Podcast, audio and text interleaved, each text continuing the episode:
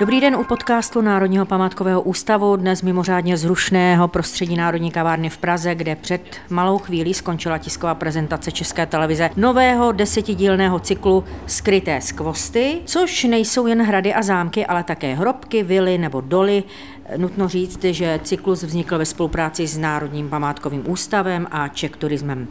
Půlhodinovými díly bude diváky provádět herec Jaroslav Plesl, o kterém je známo, že je posadý dvěma vášněmi, historií a herectvím. Trochu více se ty jeho vášně pokusím rozvinout právě teď od kavarenského stolu, kde s Jaroslavem Pleslem sedíme. Dobrý den. Dobrý den. Jaroslave, vy jste v nějakém rozhovoru řekl, Hrady a zámky, to je pro mě taková konstanta klid. A divadlo a film jsou adrenalin. Trošku to rozveďte. No to podepisu tady to, co jsem řekl. To herectví je o vášni, je tam něco když to, když to hodně eh, zveličím, tak když to hodně zveličím, tak něco až takového neřádného, jako divokého, protože herectví je o duši, o emocích vypjatých velice a taky se toho nedá dotknout fyzicky. Jo? Sice uh, hrajete, takže to jde přes to vaše tělo, ale nic hmatatelného jako po vás nezůstane, když to uh, ty památky, těch se můžete dotknout a jsou to stěny a zdi staré několik set let, nebo vybavení staré stovky let a v tom vnímám ten, ten klid a tu jistotu, kterou eh, mi vlastně památky a historie vrací do života. O vás je známo, že vy jste už od střední školy vlastně od 16 let, jak jste tady řekl na tiskovce, provázel. Nejprve na hrádku u Nechanic, to byla vlastně taková vaše domovská scéna, řekněme, a pak by to byly další objekty. Sichrov, Náchod, Bouzov, Nové město, Litomyšl, zapněla jsem ještě něco? Ještě jednou mě nechal Ivan Češka eh, provázet v Ratibořicích, ale to bylo jenom jeden den.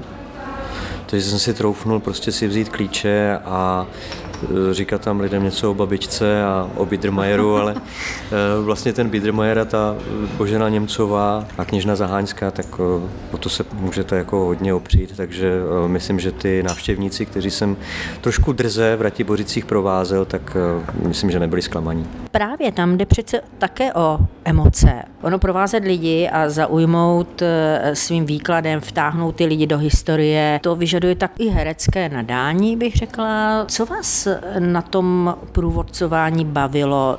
Nebylo to taky o emocích? To je možný, protože je pravdou, že všichni průvodci nejsou stejní a když eh, je to obohacený ještě nějakým eh, trochu dramatickým výkonem, tak eh, návštěvníci to mají rádi, jo? protože i to provázení je vlastně o emoci, je to o tom, jestli ty lidi zaujmete a jestli je utáhnete eh, třeba tu hodinu a půl nebo hodinu. Hrady a zámky jsou krásná věc, eh, návštěvníci to mají rádi, ale třeba po těch eh, půl hodině nebo po 40 minut jsou unavený. Už jsou unavený. No a už chtějí jít ven.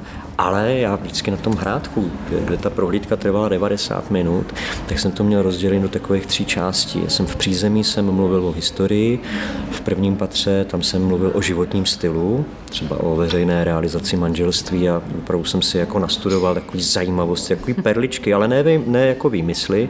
No a poslední část, tu poslední půl hodinu, když ty lidi už opravdu sotva teda klopítali, tak jsem mluvil nebo vyprávěl pověsti a takové uh, informace, které už jsou trošku jako na vodě, anebo ústní, takový ústní dědictví, abych tak řekl. To jste si vymýšlel, nebo jste z něčeho čerpal? To jsem čerpal a různě jsem si to přetahoval z těch jiných objektů, takže musím třeba uh, přiznat, že jsem tam vyprávěl o komtese z Dietrichsteina, o které se říkalo, že byla vampírem.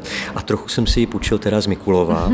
A abych uh, o ní mohl mluvit, tak jsem si ji tam nalepil na obraz neznámé šlechtičny, takže to byla taková trošku jako ode mě lež, ale uh, takovýchhle jako drobných uh, jako lží uh, je historie vlastně plná. No právě, a jak řekla tady dneska generální ředitelka NPU, vždycky je zajímavé, když člověk prezentuje příběh. Že jo? Příběh, ono nejde tak o, ani o, o to ukazovat ty obrazy a ty artefakty, ale spíš zaujímat tím příběhem, což vy sám o sobě jste příběhem. Že jo? Ne, nedělalo vám někdy problém, když jste měl provázet nějakou skupinu, že řekli, je, hele, to je ten herec Jarda Plesl a že nechodili spíš na, na vás, než na tu památku? No, eh, tak jako tohle se mi stávalo potom, eh, já jsem ještě před eh, třema lety vlastně občas provázel na Vranově na Dí a kde Radek Ryšavý, což je můj kamarád, který já znám vlastně od 18 a provázeli jsme spolu v Novém městě nad Metují a na Náchodě. On tam potom vyhrál výběrový řízení a já jsem se tam měl podívat a úplně jsem vzplál, že jo, protože uh, Vranov nad Dí a mám strašně rád od dětství, měl jsem tu knížku od Dalibora Kusáka. No a tak jsem si říkal, že si zaprovázím a provázel jsem, snažil jsem se provázet eh, duben, říjen, kdy eh, nechodí tolik lidí, chodí spíš fančmekři, ale pak eh, teda s trošku neopatrností jsem slíbil, že tam budu týden o prázdninách, kdy tam chodí turisti z přehrady Vranovský, když třeba není hezky, tak jdou nahoru na zámek, to jsou ty davy. No a to jsem trošku neodhad, protože pak se právě dělo tohle z toho, že jsem byl Bouďa z Monte Carla. Takže se se mnou potom jako uh, fotili jako s Bouďou z Monte Carla a uh, byli takový, já jsem to třeba zakazoval říkat, že tam, že tam ten víkend třeba budu nebo, nebo tak, no ale stejně, no, pak se otevřou dveře a, no, a už to jako bylo, hele. Na a tak a pak se teda fotili a spíš jako koukali hmm. na mě než na ten zámek hmm. a e, trochu to taky rozhodlo v tom, že e, už provázet e, nechci, no, že si dám zase jako pauzu. No tak neřek, neříkejte nikdy, že nechcete a nebudete, protože někde jsem četla, že zvažujete, že snad jednou možná pověsíte to herecké řemeslo na hřebík a stanete se kastelánem. A tak to bylo takový období životní, že eh, když byl eh, lockdown ten první, ten, ten covidový, tak eh, já jsem si to nejdřív užíval asi měsíc, pak jsem začal bilancovat, jestli ještě mě to baví, to, to herectví a předtím jsem to opravdu té práce měl hodně a jel jsem tak jako v, z nějaký setrvačnosti. No a ty památky mám tak rád, že jsem najednou si řekl, že je třeba dobrý prostě v 640 zkusit něco jiného a tak jako vzplát ještě něčím. No a tak jsem se začal rozkoukávat, zavolal jsem Oldovi Peškovi, s tím se taky známe od dětství, kde jsme zpívali v Bonny Pueri. A... Což je nás, náš náměstek NPU, ano. Ano, ano. říkal jsem mu prostě, jestli není někde nějaký objekt. No a Ole říkal, že jo, tak byl to Benešov nad Ploučnicí a byl to Grabstein tak jsem se tam měl podívat, když jsem to znal samozřejmě a ten Grabštej mě úplně uchvátil. Pak jsem tam začal jezdit čím dál častěji. S Ivou Bartovou jsem si ten objekt prošel a docela jsem se tam začal vidět. Ale samozřejmě si uvědomuji, že já si to trochu romantizuju, že prostě Kastelán to není pan Krbec, jo, z toho večerníčku, že to není pán z Čepicí, který spí na gauči v expozici a má tam sovu kukulu, jo. Že to jsou opravdu manažeři, jak to říkala dneska paní ředitelka, v jedné ruce čistí odpady a druhá ruka podává ruce na ministerstvu. A jsou to samozřejmě manažeři a myslím si, že jako ta, ta úředničina, že je prostě tak náročná, to množství těch papírů, ta, ta byrokracie, kterou musí vyřídit, je tak velká, že jsem byl docela rád, že eh, se pak znova začalo hrát divadlo a jsem jako pochopil, kde je moje místo a taky, že jsem si mohl ty hrady a zámky, které tak miluju, nechat jako koníčka, protože já to považuji za jednoho z nejhezčích koníčků. To mi řekl Krištof Hádek, ten říkal, ty máš nejhezčí, nejhezčího koníčka na světě. Mimochodem Krištof Hádek je zrovna ten, který vás taky tak zkouší z těch objektů, že vám zasílá ty fotografie a říká tak a že to neuhádneš, to je fotografie třeba úplně jenom, to je fragment třeba jedné lavičky a vy to poznáte. To tak je.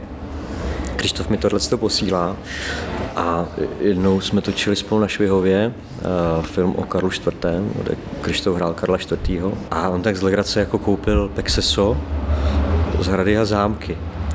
A já jsem mu říkal, tak jestli nějaký neohodnu, tak ti dám stovku. No a uhodnul jsem všechny ale od té doby vlastně hrajeme tuhle tu hru tomu říkáme, budeme si ukazovat, má to košlatý název, ale je zatím tahle nudná pro některé lidi zábava. No ale zase ty lidi, kteří mě mají rádi z té branže, se teda obětujou a, a nacházejí ty, ty fotky těch hradů a zámků já to hádám, tak to, to mě baví hodně. Národní památkový ústav má přes 100 objektů a já o vás vím, že vy jste snad všechny prošel, některé dokonce 20krát i 30krát. Je nějaký objekt vám obzvláště milý? Eh, já vím, že možná řeknete Hrádek u Nechanic, ale je něco, co vás magnetizuje úplně? Kde, kde se vracíte opakovaně? Tenhle mag- magnetismus eh, má skoro každá památka u nás. Je zajímavé, že ty lidi, ty architekti a ty stavebníci nedělali chyby že ty objekty, i přestože tam je prostě, nebo právě proto, že se skládají z tolika stylů, ale i když jsou to jednostylové objekty, barokní nebo romantické nebo renesanční, to je úplně jedno, že vždycky ten objekt je vlastně dokonalý, dokonalý do každého detailu. A že teprve naše doba ty objekty začala ničit, nebo ta doba, co, co minula. Ale kdybych teda měl jmenovat, tak já mám třeba eh, strašně rád Friedland, protože to je eh, neskutečný areál, který se skládá z hradu a vlastně ze dvou zámků a dochoval se v autentické podobě, kterou získal během 19. a 20. století, hlavně za Eduarda Klamgalase, který eh, po tom, co měl trošku neúspěšnou vojenskou kariéru, tak po roce 1866, kdy stanul před vojenským soudem, ale byl osvobozen, tak se začal věnovat hospodářství a rozhodl se Friedland přestavět. A ten Friedland poskytuje, je to opravdu taková ta učebnice slohu od té gotiky, od toho hradu, přes renesanci až po ty romantické slohy až po 20. století, protože tam je třeba zachovala kuchyň a ten, ten hrad s tím zámkem měli obrovský štěstí, že já jsem se dozvěděl nedávno, že třeba na konci druhé světové války, kdy Klotilda Klam Galasová, poslední majitelka, kdy přišla na Národní výbor a věděla, že teda měla německé občanství, že jenom odevzdala klíče a v 45. roce v květnu tuším, že tam přijela ruská armáda a měla se na zámku a na hradě ubytovat. Ale shodou šťastných náhod velitelem tady té armády byl nějaký osvícený ruský generál, který byl v civilu historikem z Petrohradu. A když viděl tu, tu dokonalost a tu krásu toho objektu, tak zase zvedli kotvy, nastartovali všechny ty, ty tanky a tu techniku a odjeli se ubytovat do Děčína, kde už teda předtím byl erár že jo, na zámku, takže uh, tam už samozřejmě se to poškodilo, ale, ale uh, Friedland se tomu vyhnul. A mě úplně Friedland uh, bere dech tím, co všechno se tam dochovalo. Že tam je opravdu všechno od kapesníků, prostě povlečení, po nejrůznější drobnosti, fotografie, tam se dokonce i před kamnama dochovaly takový ty plechy, že když třeba z kamen vypadne žavej uhlík, tak aby to nezničilo podlahu. A to tam všechno je pro mě, já když tam přijedu a, a jdu od parkoviště a stupnu si na takový ostroh, kde opravdu vidíte monumentalitu toho hradu, tak tam mě to teda bere dech na Friedland. Dokazujete, že máte neskutečné znalosti z historie, ale kdybyste si měl vybrat, ve kterém století byste se chtěl objevit nebo žít? No tak já takový dvě období. Mě jako e, blízký vztah e, tomu 17. 18. století, baroku, e, mám rád barokní hudbu, barokní architekturu, spíš teda jako první polovinu toho 18. století. Zajímal by mě ten životní styl, který byl hodně hravý. Byl trošku dekadentní samozřejmě, ale myslím, že eh, být dobře situovaným člověkem, aristokratem v době baroka, tak eh, to musel být jako musel být velmi zábavný život. Ale e, taky mám rád třeba 19. století, jeho kulturu, hudbu, filozofii. Třeba v 18. století zase byly takový zásadní filozofický směry a myslitele, který e, teda byli v každé době, ale potom třeba ten Voltaire nebo Rousseau, to jsou lidi, s kterými bych se chtěl třeba setkat, kteří opravdu jako měnili civilizaci, ale nejenom oni, ale byli hodně zásadní. No a to 19. století jako doba romantismu a takový to kloubení historických slohů, kdy ty lidi si ještě jako hráli na ty eh, časy dávno minulé, kdy aristokrati se obraceli vlastně eh, do doby, kdy jim ještě bylo dobře, to znamená do renesance a, a gotiky a probíhaly ty romantické přestavby těch, těch objektů a zároveň už ale byla železnice. To, to, to mě strašně baví. Takový eh, zámek přestavěný v romantickém slohu, pod kterým jede parní vlak tak tady ta kombinace, to mám strašně rád. A já mám třeba hodně rád z interiérů, že třeba pan profesor Dudík by mě za to nepochválil, protože pro něj to končilo jako gotikou a když jsme točili třeba, byla tam renesanční věž, třeba na Pražském radě, tak on říkal, to je nějaká renesance, to už prostě to nemá vůbec smysl. Ale já opravdu třeba ty, ty historizující interiéry mám hodně rád, Mám rád interiéry obložený dřevem a vybavený orientálníma sbírkama, zbraněma, a nábytkem historickým. A on to je vždycky ten, ten, ten romantický interiér, je to taková vlastně pelmel všeho, ale v těchto prostorách, já tomu říkám, že jsou zahebleděný různýma jako krámama, jako oni to byli ty sběratelé, že jo, tak je to tam prostě, je to myšmaš všeho a to mi dělá strašně dobře, ty, ty romantické interiéry. Jak vás tak poslouchám, já se divím, proč jste teda nezůstal na té filozofické fakultě eh, Olomoucké univerzity. Vy jste po mě chtěl studovat dějiny výtvarného umění ze záhadných nějakých pro mě důvodů, což mi teď možná vysvětlíte. Jste se rozhodl pro to herectví. Co byl impuls? Já jsem se na tu film nedostal, ale to mě vůbec nevadilo, protože už jsem byl přijatý na jamu ale nedostal jsem se na herectví, ale na takový pedagogický obor, na dramatickou výchovu, ale díky panu eh, profesoru Martincovi, který mě nabídnul přestup, tak jsem přestoupil na herectví. No tak eh, to je, bylo to tako, mm, ten jazyček na těch, na těch vahách, to... Eh, Takže rozhodl osud víceméně. To rozhod osud se strašně překlápilo a ještě No, to souviselo možná i s věkem, jo, že když vám je prostě 18, trošku tíhnete jako k nějakému divokému jako způsobu života, což samozřejmě to herectví jako poskytuje v plné míře a je to, je to vášeň samozřejmě, jo, takže já, když jsem k tomu eh, čuchnul k tomu, k tomu divadlu v tom dramatickém kroužku v Litomyšli a potom jsem začal studovat Lidovou konzervatoř, kde mě učil pan profesor Vinář, císař, Jarda Dušek, Petr Kracík, tak už nebylo cesty zpět a myslím, že to je správně, jo? že to dokazuje to, že jsem u toho herectví tak dlouho, pořád jsem mu věrný, pořád mě to baví a hradům a zámkům, ale taky. No ale někdy jste řekl, že herectví se nedá naučit, že ty herecké školy jsou vlastně trochu nesmysl. Tak proč ta jamu? Mohl jste se na to vykašlat a říct si, tak herectví to mám v sobě, to se dá v podstatě zažít, prožít, to je o těch emocích. Vystuduji si vedle něco serióznějšího, třeba ty dějiny umění. No, tak eh, jako herectví, ono se nedá moc naučit, dá se učit to řemeslo, já si myslím, že herectví je hlavně řemeslo. Oni vás tam naučí mluvit, tak aby vám bylo rozumět uh, i do poslední řady, když hrajete ve velkém divadle. Počkejte, ale rozdíl mezi divadelním a filmovým herectvím, eh, co je pro vás obtížnější, nebo mm, jak to máte? Cítíte se víc filmovým hercem nebo tím divadelním? No, tak já to mám v takových vlnách, jo, že občas mám radši divadlo a občas radši točím. A teď teda mám radši divadlo, mám za sebou premiéru ve Studiu 2 a čeká mě hnedka v dubnu další premiéra u nás v Davidském divadle. Tak to je, to je v takových vlnách, pak zase eh, jako to, ta láska k tomu divadlu trochu opadne a zase rád točím, protože každý z těch typů toho hraní má něco do sebe, že jo, tak to, to filmové herectví, když děláte dobrý film, tak je hodně takový niterný. Jste poměrně vytížený herec. Jo. Teď jste řekl, minulý týden mám po, po premiéře v divadle, čekám je další premiéra, točení filmu. A teď, když se vám to nakupí všechno dohromady, jak si to všechno dokážete zapamatovat? Ty texty máte na to nějaký trik, nějaký feel? Já se to jako nadřu. No, je, to, je, to, je to dřina. Normálně je to dřina.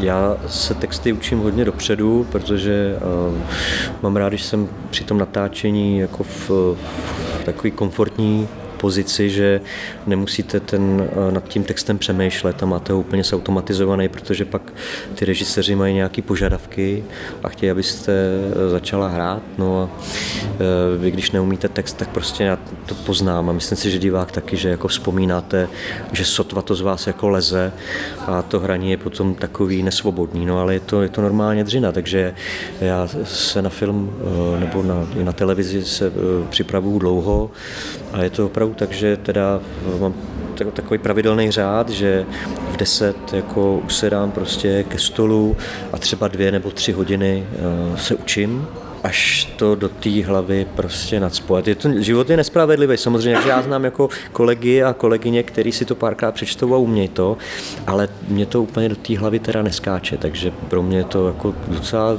docela dřina, ten text. Je velká konkurence v té herecké branži. Mají to snažší, řekněme, muži herci než ženy herečky? Konkurence je velká. Já, my jsme to nějak počítali, že každý rok eh, vyjde z divadelních škol asi 150 herců a hereček mladých a všichni chtějí práci. Pak samozřejmě si nemůžete konkurovat, protože ten věk vás potom začne jako selektovat, tak oddělovat od těch, od těch dalších. Ale eh, každá herecká generace má spoustu eh, kvalitních herců a je to těžké, je to i o štěstí, protože znám spoustu skvělých herců, kteří ale zůstali na oblasti, protože nedostali příležitost. Já jsem to štěstí měl, takže za něj děkuji osudu, že jsem se dostal jako eh, do divadla, ve kterým hraju a třeba před kameru s tak skvělýma režisérama, otázka jako herců a hereček. Myslím si, že herci mají víc příležitostí než naše kolegyně a zvlášť třeba v určitým věku. Vím, že které herečky jako z toho jsou nešťastné, protože začnou zrát, ale těch rolí pro jako zralý nebo stárnoucí ženy není tolik, jo, takže pak je to trochu takový boj, no je to tak, prostě dramatici nenapsali eh, tolik rolí pro ženy jako, jako pro muže. No je to nespravedlivost, ale život je nespravedlivý, tak, tak to je. To máte pravdu. A máte nějakou vysněnou roli, kterou byste si chtěl někdy zahrát? Nemám. Já jsem nikdy ani takovou vysněnou roli neměl, že třeba eh, moji spolužáci eh, nebo mladí herci sní o těch velkých eh, Shakespeareovských postavách nebo Čechovovských a já jsem o nich nesnil, ale dostal jsem se k ním. Vlastně Hamlet mě provází asi 15 let, protože ho hraju po druhý v životě. Poprvé jsem ho hrál v Davidském divadle v režii Miroslava Krobota a po druhý na Shakespeareovských slavnostech v režii Michala Vajtičky. Hrál jsem ho ve dvou překladech, nejdřív v překladu pana Joska, teďka v překladu pana Jilského, tak to jsem si teda opravdu hrábnul na dno. Když se máte přeučovat Shakespearea, tak to je, to je teda něco. Jo. Já jsem měl pocit, že třeba už jsem něco zapomněl z toho Joska, z těch Davids a pak začnete běhat po jevišti a on vám ten, teď vám začne naskakovat ten starý text. No a to je teda to je taková schýza. Takže toho jsem se dočkal. Dočkal jsem se i jiných velkých rolí. Jsem hrál prostě Trepleva, nebo dokonce do dneška hraju. Já jsem nikdy nesnil o nějakých velkých jako rolích, třeba... ale přicházeli ke mně. Přicházeli sami. A snil jste třeba i o nějaké jiné divadelní scéně? Vy jste začínal ve Zlíně, mm-hmm. v Městském divadle. Od roku 2001, tuším, jste mm-hmm. v Davidském mm-hmm. divadle, kdy vám dali nabídku z Národního divadla. Vzal byste ji? Já bych vzal hostování v Národním divadle, ale Davidské by už jste neopustil. Davidské bych neopustil, tak je to prostě domovská scéna, jsem tam víc než 20 let. Je to takový skleníček, prostě, kde se tam navzájem tak opečováváme. Já to klidně jako nazvu tím, tím termínem taková rodina. Takže to je krásný prostě eh, někam patřit a chodit mezi lidi, kteří vás respektují, takovýho, jaký jste, se všema chybama a nedostatkama a přednostma, který máte. Ale beru hostování, jako teďka hostuju eh, v divadle Studio 2, kde jsem naskoušel s režisérem Petrem Zelenkou jeho vlastní hru Beckham. Předtím jsem hostoval v činoherním klubu u Honzy Hrušinského na Jezerce, jezdil jsem do Liberce hrát a hru Tři muži ve člunu pořád jakoby kromě David si beru jednu takovou hostovací scénu, protože ono tak docela dobrý odejít z toho skleníčku, z toho hnízdečka bezpečného a potkat se s jinýma lidma, být v jiném divadle. Myslím, že to je docela občerstvující napjatá atmosféra kolem Ukrajiny. Projevilo se to, řekněme, na repertoáru eh, divadel. Narážím tady na to, že třeba Národní divadlo stáhlo operu Střevíčky Čajkovského. Někteří mm, na to hledí trošku kriticky, eh, říkají proč, zase nějakým způsobem se válka přece nemůže dotýkat kultury. Jaký je názor váš? Mně se to moc nelíbí, že Národní divadlo stáhlo uh, ten balet, protože nemám rád kolektivní vinu. A moc nechápu, nechápu kolektivní vinu lidí, který, umělců, kteří jsou dávno po smrti, jako byl Čajkovský,